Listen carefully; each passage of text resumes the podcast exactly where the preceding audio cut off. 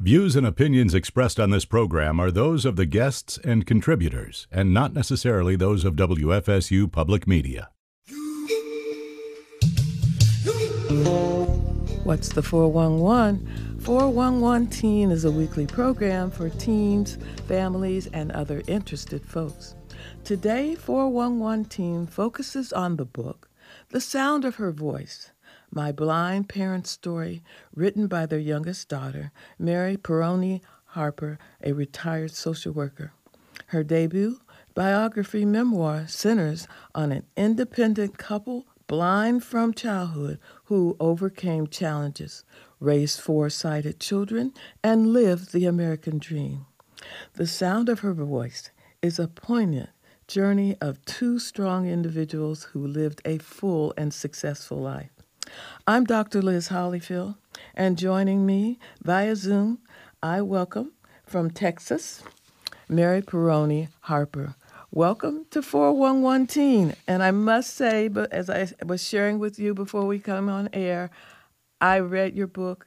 I loved your book. Your parents were outstanding, and I just truly enjoyed it. So thank you so much. Oh, thank you so much. I appreciate it. Love being on your show. Thank you for having me. Yeah, well, I think you have just such a unique story to tell. Why why did you write The Sound of Your Voice? What was the impetus? I knew there were so many stories about my parents from their childhood on through adulthood until basically they died. There were so many things I wanted not to get lost. Mm-hmm. I wanted my children to know all the stories. I wanted my grandchildren, who unfortunately never got to meet their grandparents, great grandparents. Um, and then as I was writing it, I was like working really hard on it and thinking, huh, because I hadn't really thought about publishing it. And I realized maybe I should get that out there because there are a lot of people, as I was telling people what I'm doing, oh, I want to read that. I'm like, mm-hmm. okay. so, um, it, it, just sort of grew from there. Well, you certainly are talented. I, I love the way it was written. I mean, it, I just felt like I was right there. And I, again, I applaud you. Thank you.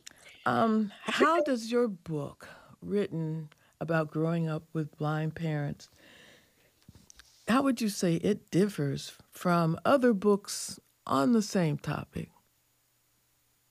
Well, that's an interesting question. I had to do a lot of research, or I wanted to do some research on finding other stories of people uh, living with blind parents or mm-hmm. growing up with them.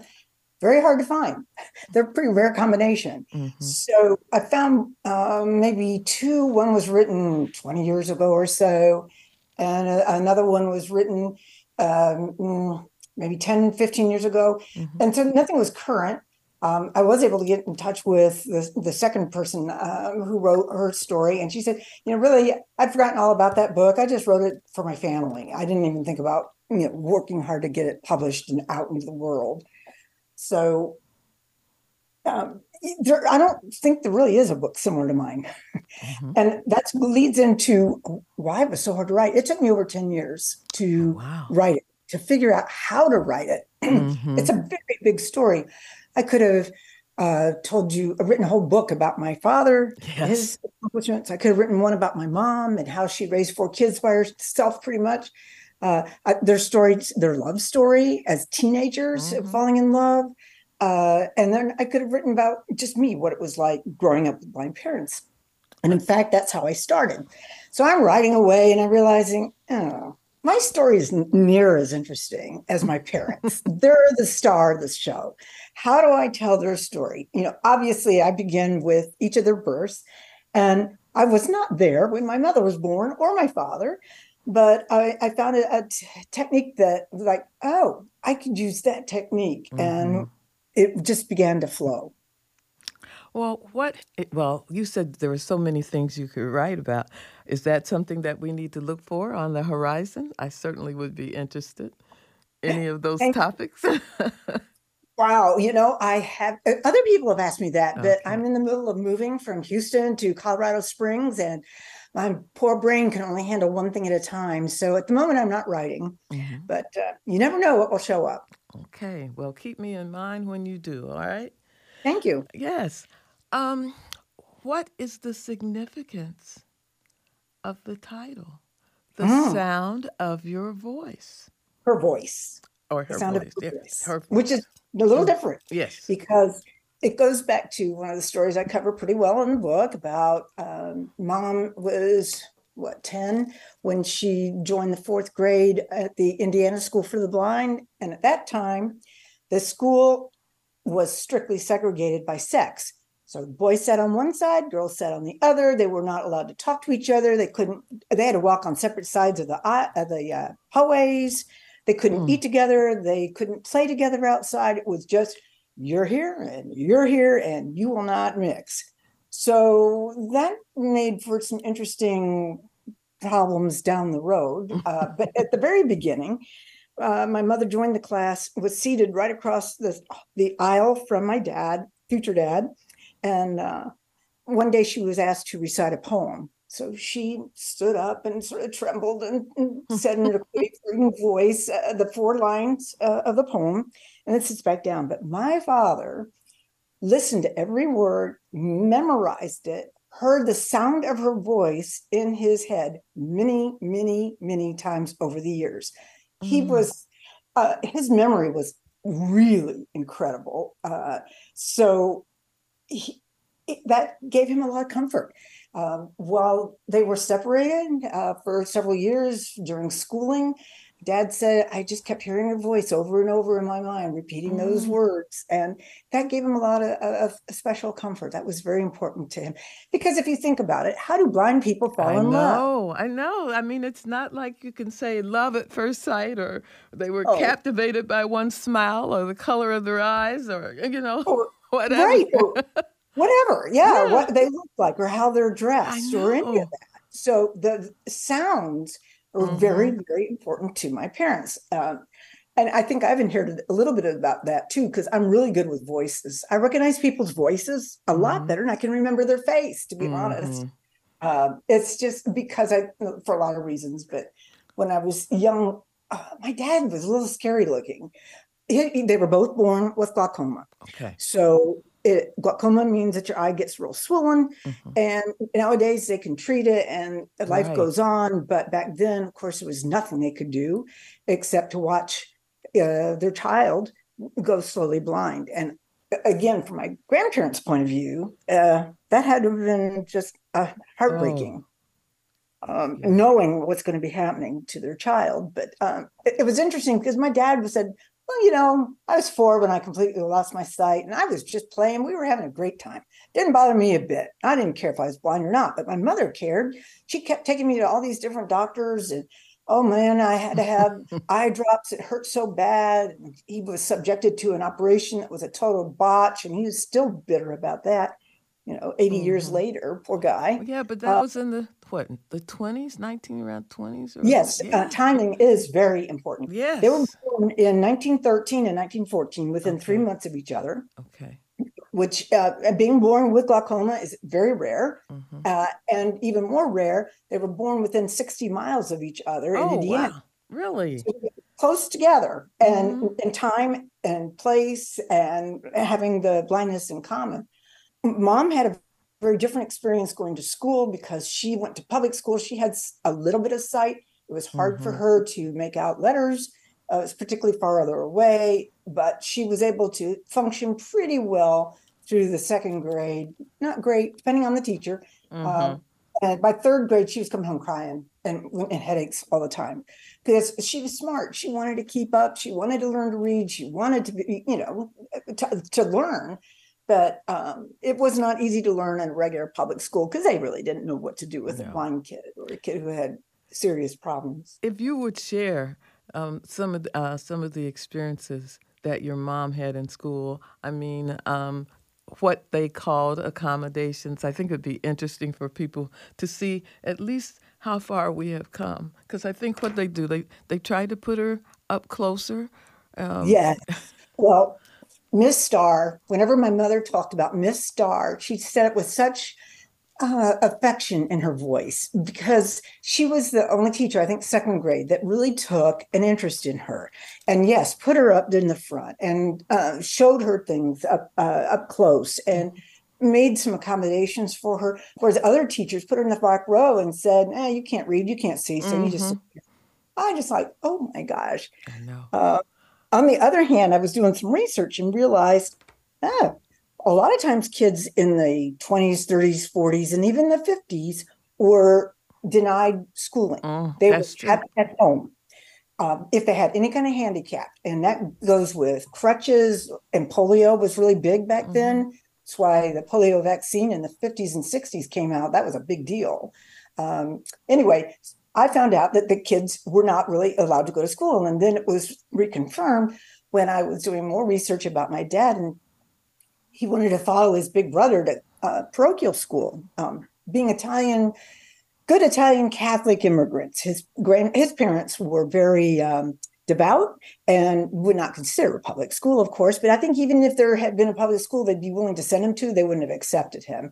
Mm-hmm. But uh, mm-hmm. I, there was a story how they went in to see the nun who was the um, principal of the school, and the nun said, "No, we can't accept a blind child here, but um, he can come and go to religion classes if somebody will walk him home." And I'm like, oh, oh, okay, we'll make sure that we save his soul, but we really don't care about educating him. yeah yeah. Ah. Uh, and then, so you flash forward, oh, 40 years or so. And in the 40s, early 50s, uh, my dad was very active. He was by then uh, practicing attorney, uh, becoming active in politics, and give lots and lots of talks all over the place about different subjects, but especially about well, you know being blind and mm-hmm. with his seeing eye dog, and this is how we get along. But uh, he was also on a board of a group of people who established the first school for kids with disabilities. And um, they had it in the basement of a school, but apparently they were trying to make it look cheerful. And uh, dad would give up his lunch hour once or twice a week to go and teach Braille to one of the blind kids. Uh, so that was like in the you know, late 40s that mm-hmm. kids were finally allowed to come into the schools. So That's we've come a long way. Yes, we certainly have.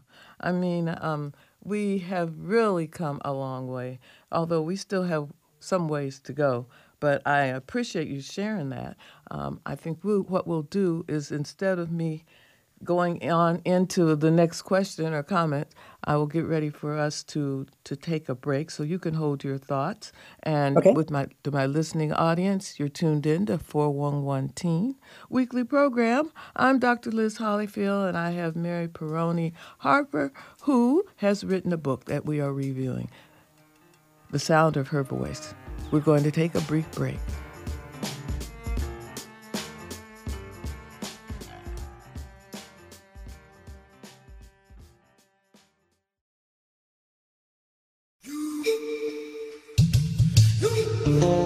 just tuning in, the program is 411 Teen. Again, I'm Dr. Liz Hollyfield, and joining me, again, I welcome Mary Pieroni Harper, author of The Sound of Her Voice. Both of her parents were blind, and we are sharing her their stories. Her father, I guess, was around four, and mother made it with some sight up until 11. Against mm-hmm. all odds, her parents lived full and productive lives. Um, Mary, I know if I remember correctly, you know, your mother was told that she could never run a household, but your father, in the early days, in, in in many ways, was treated as if he wasn't blind. I remember him riding bikes and horses and, and climbing ladders, and the list goes on and on. Um, that is, is my memory correct? Was that in the movie? Oh yeah. Okay. Uh, yeah, yeah, he did um, all that. He didn't ride the horses, my mom did. But oh, okay, okay. Yeah, she was right. a farm girl. But uh, yes, Dad adored his older brother named Charles, mm-hmm. and his older brother was three years older. And his parents, when they realized that my dad was going to be blind and nothing they could do, um, they asked Charlie to look after him and take him along when he's playing. They're mm-hmm. playing who Charlie did, and they did everything together. I thought that was so great. That was so therapeutic. That was fantastic. Oh, it was amazing. Uh, mm-hmm. Uh, when they were young, they were playing marbles together and running around the neighborhood. My dad actually was also pretty darn independent. He memorized uh, every street in Muncie in his neighborhood, he knew how to walk by himself to downtown. They live uh, not far from downtown. Mm-hmm. That's where uh, my grandfather had a confectionery store mm. where they made candy mm-hmm. and uh, ice cream and you know all the good, good stuff. So dad learned how to walk by himself down to the store to visit his dad. And I'm, I'm certain that he got something for it, you know, yeah. checking out the candy selection. And uh, yeah. Well, so yeah, he knew everything about that. So he could be independent or he could go out with his older brother. And, you know, my, he, my older, his, get my pronouns right. His brother, Charlie, taught him how to swim in an old gravel pit that was, you know, no trespassing. You're not supposed to be there. Very dangerous, but eh, it didn't matter. If they won't get caught. So off they went. And my dad became a good swimmer. He learned how to swim. And, and it's, if you think about it, not that hard in a pool. As long as lane markings are there, he yeah. just follows along the lane marking. That's true. Well, your father was a very was very determined. He was determined to prove he could support a family. I remember you. He was the first blind graduate of the Notre Dame Law School. And That's as correct. you mentioned earlier, he had a successful law practice. He was a judge um, for two different counties, I think, community leader, disability advocate. Oh, you know, a phenomenal person, whether he was blind or not. I mean, he, right. he accomplished a lot. And then yeah. you had your mom who, who ran the household independently, raising four children with little assistance. Although mm-hmm. I, I, I, got the feeling the expect, expectations um, were much less for her. Ooh, less for my mom in what way? Well, I mean, it seems like they, she, had, I remember somewhere in the book they were saying, oh, you'll never really be able to have a house. Oh, yeah, yeah. that's what I mean. That yeah. kind of expectation. Oh, yeah. yeah. That used to drive her crazy. Mm-hmm. Um, and, and, you know, how, de- how depressing and how, um, it just it's a continual put down but mm-hmm. she knew she could do it she knew she could and um, when she finally got her own apartment after uh, they got married. Um, she taught herself to cook. She had a Braille recipe book, and she was reading that and figured out how to do it. Um, she did have a few basic cooking classes at the School for the Blind. That's one thing um, they did for the teenagers. Um, and since your audience is more oriented towards teens, I wonder if I could tell, talk a little bit about the program for blind kids. Sure. Uh, yes. Okay. Feel free. Great. So back in back in the 20s and 30s, this is 1920s, 1930s, about 100 years ago, there wasn't much for a blind person to do for a living. Uh, blind people could maybe, if they were talented with music, they could go and play piano in a bar, or that would be a male. Women were not expected to do a darn thing. They they were not even mm-hmm. taught mobility training. So my mother never ever walked anywhere outside the house and yard by herself. She did just fine inside the house, just fine in the yard, but she would never say walk next door to my grandmother's mm. house uh, by herself. Uh, just wasn't anything she was taught to do and didn't really care to. So uh, it, it, was very different for the boys and the girls. The boys were also taught how to cane a chair or mm how to make a broom. Uh, uh, there was, oh yeah, uh, tuning a piano, but none of those you can make a living to support yourself, much less a family. So during the teenage years um, at that school, that was really hard for them to spend much time together because they still, of course, were strictly segregated. Mm-hmm. Although things started to loosen up about three or four times a year, there would be a dance and strictly supervised. So it would be a big deal for the kids to go to dance. And uh, dad finally got to touch my mother for the first time. Uh, and I just can't imagine what that must have mm. been like for him. And and she said, "Oh, he smelled so good." And you know, smell, the sense of smell was mm-hmm, so important. Mm-hmm. Uh, didn't smell like a smelly old boy. He smelled nice and clean. I'm like, oh, wow. You know, it's just stuff you don't think about. It's, it is. It is. You, yeah. you really don't um, think about any of that. Right. Uh-uh. And they couldn't talk to each other during the day. So they figured out a way of communicating, which I write in detail in the book, but suffice it to say it has to do with the cooperation of both mothers, mm-hmm. the mail system, and laundry. Mm-hmm. And it was quite clever. They never did get caught. Um, and one of the other things they did that we were in some society that put on a, a play, a show, a musical, something like that. Mm-hmm. So they were doing rehearsals and they, they didn't want to sing, they didn't want to have lead parts, they didn't care about that, but they were in the choir. So uh, when it was the choir wasn't rehearsing, the boys were supposed to go to one side of the stage and the girls were to the other. My dad figured out that the curtain behind the stage was long enough that nobody would see their feet. So they snuck behind the curtain and met in the middle so oh. they could ah. hold. Isn't that something? Oh, that answers my question. Like, how did they fall in love despite not being able to even, you know, talk to each other? But they found a way. Yes, they did. They found mm-hmm. ways. Mm-hmm. Um, and, and that keep in mind that when they were in high school, they were like two years older than a typical high school kid, as we would think yeah. now. Okay. Because when they graduated, they were about 20 years old. Um, just, uh, you know, so things were different for them just because they were older. Um, but then um, as they got older, um, my dad's brother, Charlie, would drive my dad up to the farm where my mom lived and they would visit. Um, they often did double dating. Um, Charles had a girlfriend at the time that uh, became his wife, and uh, my dad, of course, was able to go and and talk. And they would go on picnics and go on rides together, anything to be together. Mm-hmm. But I, and I can't imagine.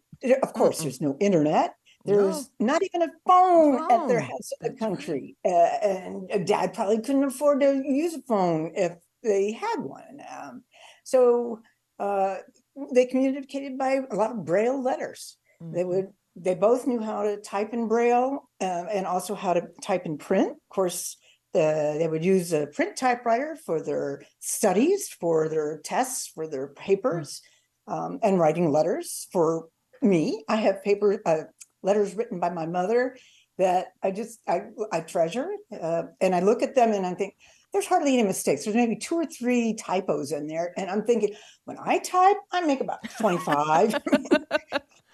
she was really good and very clear. You, even with the typos, you knew what she meant. Mm-hmm. So, did all of you, you children, know Braille? Nope, none of us. None of none of us cared to learn none of us um, and it really wasn't all that important what was more important for me especially was i wanted to learn to read i wanted to be able to read things to my mother mm-hmm. and my dad mm-hmm. uh, you know uh, you're blind and here comes the mail and you go out and get the mail and you can't read it right that's very frustrating yeah. so i have strong memories of mom bringing in the mail and she would be feeling the outline of an envelope and she'd say, I think this is a, a bill, is it? I'd like that. Look at it and say, Yeah, mom, that's from Ball Stores. That's a big department store. Mm-hmm. And, oh, well, we'll put that here in this box. And then my dad would take it to the office and he has a secretary that would pay his bills for him. Oh, okay. Well, because you can't even write a check if you're blind, mm, you know? That's right.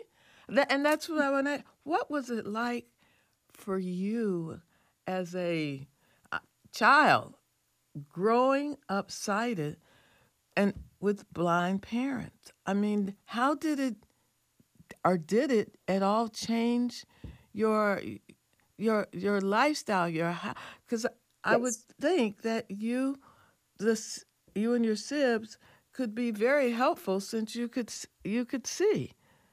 That is true. And excuse me, I really enjoyed um, reading mom and dad. Excuse me, we would get the newspaper, mm-hmm. we would mm-hmm. get all kinds of printed uh, material, the TV guide, Life magazine, that kind of thing, mm-hmm. because it was very important that we read. My mom even bought us an encyclopedia set. Um, we had pictures on the wall. We had the things, our house would look like anybody else's house. Okay. My mom was very, very aware of that. Uh, she would say, Oh, is it getting dark out yet? And I'd say, Yeah, it's starting to get dark. She said, Okay, well, I'm going to turn this light on. Uh, mm. Uh, she doesn't want it to look like blind people live there. Mm-hmm.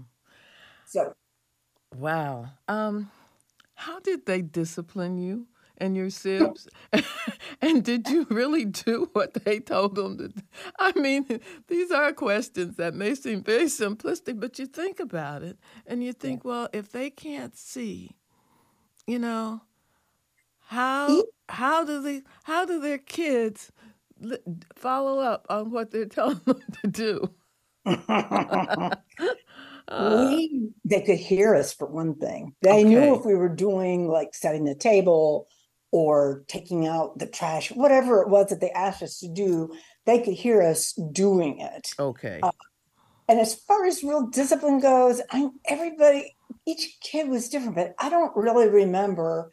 There's no yelling, no mm-hmm. nothing, uh, no spanking. Mm-hmm. Uh, only well, you I could do, run away from them.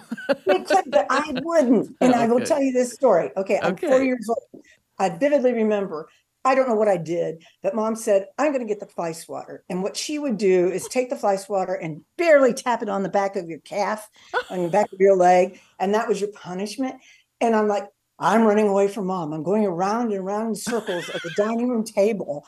And my mom chasing me. And I finally suddenly realized what am I doing? My blind mother is chasing me. And I, and I, I, never did anything that bad again. I mean, uh, I just, that was sort of my role in the family, mm-hmm. sort of the mm-hmm. good girl in a sense. And uh, I just didn't want to do anything to really disobey him. That's great. Well, what about, I mean, these are basic things. What about clothing and what you wore to school and what you were, if you were eating all your food? I mean, all of that was just regular normal? Uh, they yes, knew uh, what was going on. They I were... laugh uh, when you think about what we eat. Um, it was a very big rule. My dad, of course, had a seeing eye dog, and the dog was not a pet, and we didn't play with this dog. And uh, this dog was just there. He was dad's dog, and we didn't deal with this dog. But used to be the dad would bring the dog to the dinner table, and, and the dog would lie down under the table and not move. Well, you could hear the dog moving because my sister Rita thought it was fun to feed the dog this food she doesn't like. So she would get rid of it that way because she knew my parents would check, especially my mom, as they're clearing the table, they can feel how heavy the plate is. And if they aren't sure if there's stuff on there, she takes his fork and moves it around and she can feel the peas or the potatoes or the meat or whatever's mm-hmm. there. Yeah. So she said, Oh, you don't belong to the clean plate club. You left this uh-huh. behind. Uh, so we had a clean plate club. Uh, as far as clothing goes, um, you know, it, it, there's a couple aspects of it.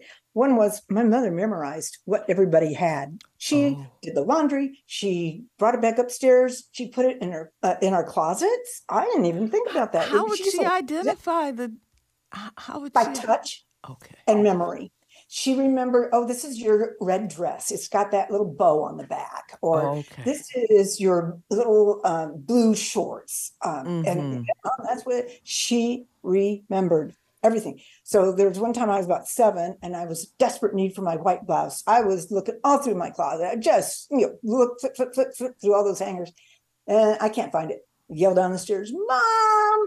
And she's in the kitchen. Come down here. You know I don't want you yelling at me. So I had to go downstairs. Mom, I can't find that white blouse. I gotta have that white blouse. All right. All right, I'll come up. So she comes up the stairs. You know, but that time she's 50 because she was 40 when she gave birth to me. Okay. So, or, you know, late 40. So she's got to be tired, bless her heart. And she goes to my closet and she, about five seconds later, she holds up a, a hanger and says, is this it, Mary? I'm like, uh, mm. yeah, but it wasn't there two minutes ago, mom. It really wasn't. but she said, Mary, you have two good eyes. You should be able to find your white blouse. Like, That's oh, right. Boy. Yeah. Yeah. It wasn't there. So. uh, well, I tell you, reading your book, I, I felt like I was right there. Did you have a particular intended audience in mind? when you were were writing this book? You know, um, mostly my kids and grandkids, mm-hmm. uh, just mostly family. But then, uh, yeah, I realized that other people might be interested in it too. So, um, yeah, I, I, I sort of generalized it a little bit. There were some things I just left out because it was really not the public's business. Um, mm-hmm. Um, some of the more difficult parts, mm-hmm. more parts. Um, but yeah, uh, so, but then of course, when you're doing your proposal for a nonfiction publisher, they want to know, uh, you know, the truth and uh, how did you know all this stuff? And I'm like, oh boy, I, I can't. Oh, really? Yeah. So they put you through 20 questions, huh? To yeah, make sure it was legit, I guess, huh? Yeah. Oh, wow. I never thought about that aspect of it. Hmm. Oh, well, how did you how did you feel about having blind parents who couldn't see you at all, who couldn't see the smile on your face, or the tear that rolled down your eh, from your eyes, or the color of your hair, or whatever? Right. Yeah. How did that impact you? Yeah, you know, I I I thought of that on and off through the years, and um, after my mom, she was the first one to pass, and I thought, well, mom, you can see us now. What do you think? I hope I'm not a disappointment to you, mom. I did the same thing with after my dad passed. Um, but uh, they could, they knew what we looked like in a certain sense. Mom would touch my face, she would touch my hair. She said, Oh, your hair's getting long, it's getting down to your shoulders. Or mm-hmm. uh, she knew what I had on. She would touch my skirt and say, Mary, this skirt's way too short. You know, in the 60s, mini skirts were a mm-hmm. big deal. And she would insist on inspecting me before I'd go to school. And uh, she would start at my waist and feel all the way down to the hem. And then she'd go from the, with her thumb on the hem, she would go with her other fingers down to the my knee. And she said, But Mary, this is about six inches long. You, you, I mean, it's too short. And we lived, of course, in Indiana at the time. And um, yes, it was cold. And yes, my legs got red and windburned, but I wasn't going to admit that. So mm. I just said, Oh, but mom, all the other kids wear this short. So she didn't approve, but she bought them for me anyway. So, yeah. Oh, okay. All right. Yeah. So, so you did not really have to. No, I have a lot of exceptions, I guess I would say um, because your parents were, were, not sighted. Well, hold your thoughts for a minute. You're tuned into 411 Teen. I'm talking with Mary Pieroni Harper. We're going to take a quick break.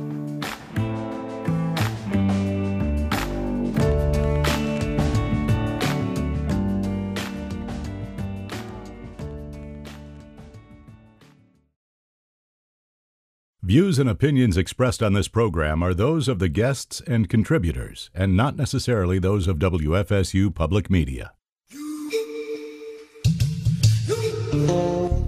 Blindness is considered a low incidence disability. Most estimates show that there are around 10 million blind people in the United States. I'm talking with Mary Pieroni Harper author of The Sound of Her Voice My Blind Parents Story. Mary, you have a blind cat, right? Or you had a blind right. cat? Yes, I do. Who, uh-huh. Whose eyes had been removed. What, what, what's that all about? Oh, you know, uh, that kitty came to me uh, in 2011, and it was something uh, that my uh, daughter saw on Facebook. She said, Mom, this blind kitty needs a home. And it happened to be, I'm in Houston, but this kitty was in Austin. She'd been dumped at a shelter. Uh, and she, so she was a tiny little thing that couldn't save her eyes. She was a bottle baby, uh, fed only with a bottle, you know, till she got big enough to eat real food. And they just knew that somebody needed to adopt a people are afraid to adopt blind cats um, mm-hmm. they're hard to get adopted any cat that has any kind of disability sometimes is just hard to place um, so I was doing a lot of emailing back and forth, and I and I, I, thought, okay, we'll we'll just drive over to Austin and look at her. We'll see what she looks like. and I knew darn well I'd be bringing her home, but I, you know, I always get myself the out. My husband at that time I had four cats, my husband was um, saying, We don't need a fifth. I said, I know we don't need it, but she needs a home. So he turned out to really love her. And um, I was so happy to have her. She was a huge comfort because it was only a few months later that um, my husband was diagnosed with kidney cancer. And he passed away six months later. Um, and having that kitty around, she cuddles and she just it she just purrs and she's just my baby. So oh. that's been a great blessing for me to have her all these years. Okay. Well, we're talking about your book. Where can one purchase your book? Hmm. Thank you. Um, it is definitely on Amazon.com, and uh, you just need to type in the sound of her voice. It will it'll pop up. Uh, it's got a picture of my parents on the cover. It's sort of like sepia toned. Uh, it's also on Barnes and Noble. You can go to your independent bookstore. Eh, if I can get the words out, independent bookseller, mm-hmm. and ask them to order it. Uh, they can do that as well. Okay. In these last few um, last few minutes that we have here, what do you want people to know about your parents, and and why? Why why is it important? You know, they taught me so much as far as patience, uh, persistence. Uh, they never gave up, and I think that was sort of what I was feeling with that book. It's like oh, that book is so hard to write. And I, you know, I might spend two hours on one paragraph and get so frustrated by everything because mm-hmm. You know, and how do I tell the story and everything like that. But uh, I think they were there with me. Uh, and honestly, there's sometimes I think that I was sort of channeling what they were saying mm-hmm. because I, I, can almost hear their voices. Uh, one of the good things about this book, I'll tell you real quick, it's based on uh, tape recordings. My parents loved, especially my dad, loved to make tape recordings and tell stories on those. So I have those tapes. Oh, and do you? Transcribed. Yes, that's why there's so many. There are true quotes uh, about oh. what goes yeah, and uh, one Christmas time, one of the things, that their favorite things to do is they're especially older. They would sit around the uh, dinner table after eating a full meal and just start talking, and they started telling stories. So I ran back to my room and I grabbed my camera, which is one of those great big VCR camera things, video cameras that was like in the 90s. And I started taping them and I started asking all kinds of questions and getting more and more stories from them. And that was about an hour. And then it was time to stop. Okay, next night they start telling stories again. I have a dilemma. Do I tell them I am filming them or do I just let them talk? Because as you know, right. when people know that they're on film or tape or whatever, they start talking a little differently because they want to be, you know, intelligent sounding. Yeah. Yeah. So uh, I, I said, all right, all right, mom, dad, I really am. I'm just, I'm just videoing this, but you don't, it just, we'll talk. Oh, well, immediately my dad gets in his chair, straightens his shoulders, and gets into what I call the judge's voice.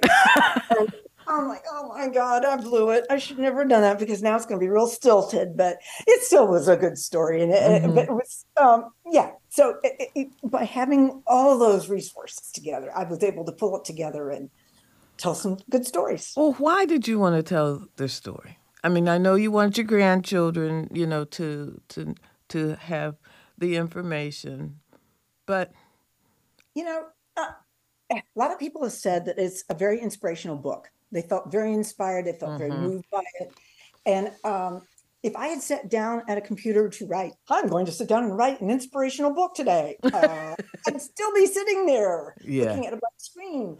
But it, I'm really glad that people like it and felt moved. And uh, it's really sort of fun when you know I smiled myself when someone says, "Oh, I cried near the end." I'm like, "Oh, good. That mm-hmm. means I wrote it well." mm-hmm. And you I did. got your emotions. And mm-hmm. the other thing I'm finding is I'm doing some interviews. I want people to understand about blind people. Okay. Plus, you don't have to be completely blind to be a blind person. Uh, no. Uh, there's many people out there with vision impairments, um, and, and, and, uh, we probably don't have time, but no, we do. Uh, we've got a few minutes. Feel free. Okay. I mean, we've got well, about ten minutes. for for example, um, people don't realize how frustrating it is to be stuck at home and no transportation. Uh, mm-hmm. That was mm-hmm. one of the, when I think about my childhood and I say, well, what do you, what was it like growing up with blind parents? Well, sitting at home, if um, I wanted to go somewhere, rode my bike, or I walked, or we took a bus. Oh, okay. We did not have transportation. Uh, I missed out on a lot of stuff. Here it is in the summertime, and sometimes people post on a Facebook group for Muncie, Indiana. And, oh, we went swimming here and we went swimming there. I'm like, well, I didn't, you know, because mm-hmm. I couldn't get there. Mm-hmm. So uh, frustration. But yeah, on the other hand, I learned to uh, be independent. I took the bus by myself downtown to go take sewing lessons uh, at the Singer store downtown, or uh, I, I, took the bus to anything I needed to do. So and nowadays, of course, I wouldn't put a kid on a bus by themselves, Oh, but back yeah. then Yeah. it was uh, very different. Um, Mhm. So I'm, I'm just saying about blind people or anyone with a vision impairment, give them a call. Say, do you need a ride somewhere? Do you need an errand run? Would you like to go to the grocery? My mother depended on friends. Later Mhm. years, she had really good friends who would take her regularly to the grocery. But other times you're stuck. What do you do? Mhm. They did not have the internet. They didn't have home delivery of, of Right, groceries like that's they right. do now. Yeah. Um, so I like to just say, you, you know, call up people and, and say, can I help you? Can I read something to you? Can I do a chore for you? What can I do for you? Um, and that, that can mean an awful lot. And you may have answered this, um, but what do you think that society overall needs to know about blind people? What do They're you human think we're miss that that you know society is missing? Yes, they're human beings. They they walk, they talk, they can listen. They are smart. Uh, people like to sometimes play tricks on blind people. Uh, Mhm. You know, my parents endured a lot. Uh, you know, when mom still had a little bit of sight and she was in school, she tripped on something, and the boy said, "Well, I thought you could see." Well, yeah. Uh, and, my dad knew people's voices. He was even written up Mhm. in the newspaper of South Bend, Indiana, when he was in school at Notre Dame. Mario Pieroni knows 150 different voices. And so, I mean, he, some of them come up and greet him, Hi, Mario. And my dad would say, Hi, Joe. He would know. But there'd be other times, I was with him once when um, walking downtown, Hey, Mario, do you know who this is? And, I, and I saw my dad, and I knew right away, Ooh, you don't play that game with my dad. When he got mad, he would work real hard to make his big eye look big, and his he didn't have any eye on the other side, but he would try to lift that that eyelid.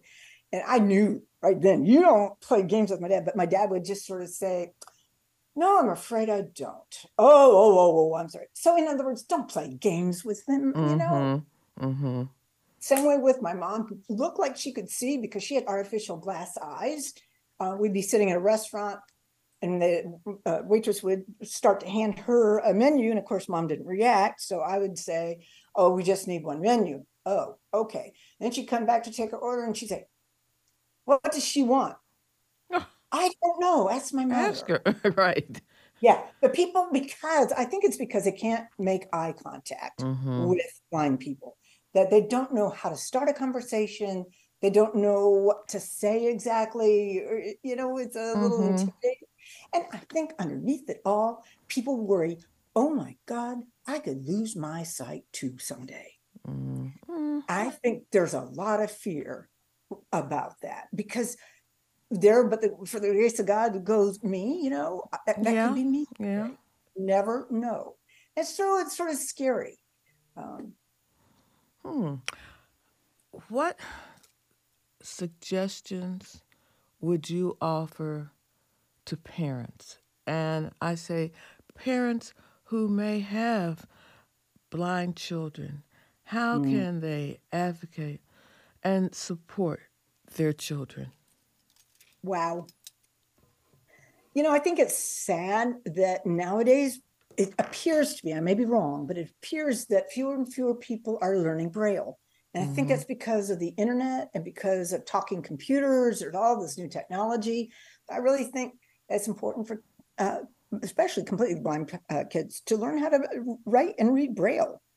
That's very important because then you can read things on your own. Mhm. Uh, they would type my parents would type up notes to themselves or they had a little mm, portable slate with a stylus thing that you poked in the dots and they would write themselves notes or they would label things they would label um, medicine bottles for example they would write on there what the name of it was and what they were supposed to do take it twice a day or whatever so braille comes in really handy and i think uh, if nothing else please teach your kids how to do braille or and, and then with the mainstreaming, of course, this is all new since my parents grew up. They Mhm. it certainly wasn't any mainstreaming back in the 20s and 30s and 40s and so forth. But um, I just think kids b- benefit by going to a school for the blind. And my understanding is that the Indiana School for the Blind now does allow kids to talk to each other. Mhm. They have changed dramatically. uh, and they no longer do weekend boarding. So they can spend the night there during the weeks, but my parents were there from uh, like my mom especially she, uh, she, was dropped off and didn't see her mother again uh, till uh, november th- for thanksgiving. So mm-hmm. Uh, she went, went a couple of months without being with her parents. Um, but now that's not happening. But i do know that people from all over the country move just to indiana to uh, attend that school if they have a kid with that's blind. So because they have so many wonderful programs there and such good teachers and, and you know mm-hmm. i can mm-hmm. put in a really good word in fact some of the portions of uh, the profits from my book are going to go to the Indiana School for the Blind. Okay. As you think back about growing up with your blind parents, what was, what would you identify as their biggest challenge that they may have encountered? I can say it right off from my mom. Bless oh. her heart. She had four children, and every from day one of having my sister Anne, the oldest, she was worried that Children's Protective Services would take uh, take children away. Oh, okay. She had to prove to herself and to everyone that she was a capable woman. Just because she didn't have sight doesn't mean she couldn't raise children. And she knew that she was being judged every single time she went out of the house. She knew that people were watching her. And uh, if we didn't behave well, or if we were dirty, we always had to wash our face before we could go outside or go mm-hmm. anywhere. You know, we always had to look good. Uh, and it, it, this is because it leads to that fear. Hmm. Yeah. Okay. So, and you know what? That was not an unreasonable fear. I can tell you a very quick story about Utah. Recently, about five years ago, I think it was, there was a blind couple. She was in the hospital after giving birth uh, to her uh, child, and she was having a little bit of trouble breastfeeding. Now, I have never known a woman who did not have trouble breastfeeding. It's just right. part of the game. Yeah. First saw her having some difficulty and decided that she couldn't possibly raise this child. Called Child Protective Services. They took the baby away, oh, and this really? is in modern times. You said yeah, this was about five and, years ago. Yes. It's just, I was just astonished. It's like, what is wrong with these people? You know, um, so yeah, there's still a lot of prejudice mm. out there. Oh yeah. Well, I don't know if my next question, because I was thinking maybe you could share, and I guess they have, how, from your perspective, how attitudes have changed about individuals with disabilities over the years, but that doesn't sound like it has changed that much. That, in that one instance, I not there. oh, and they had to fight, fight, fight through the court systems. I think they finally got the baby back, but mm. God, mm. I mean, for no reason. So, uh, mm. wow. I, you know, yeah. I, you don't have to answer. yeah. Do you feel like you experienced the world differently, or you were more in tune or in touch um, because your parents were blind? I think so. Yeah, without a doubt. That especially my dad, he would say, "Listen there, there's a cardinal just singing away. Oh, there's another cardinal." Mm-hmm. He knew all mm-hmm. the names of all the birds and the bird song. So he taught me to appreciate nature. He would we'd be out for a walk. He'd say, "Oh, uh, there's a big tree over there, isn't there?" And I said, "Yeah, okay. Well, do you want to see how big it is?" And he'd say, "Sure."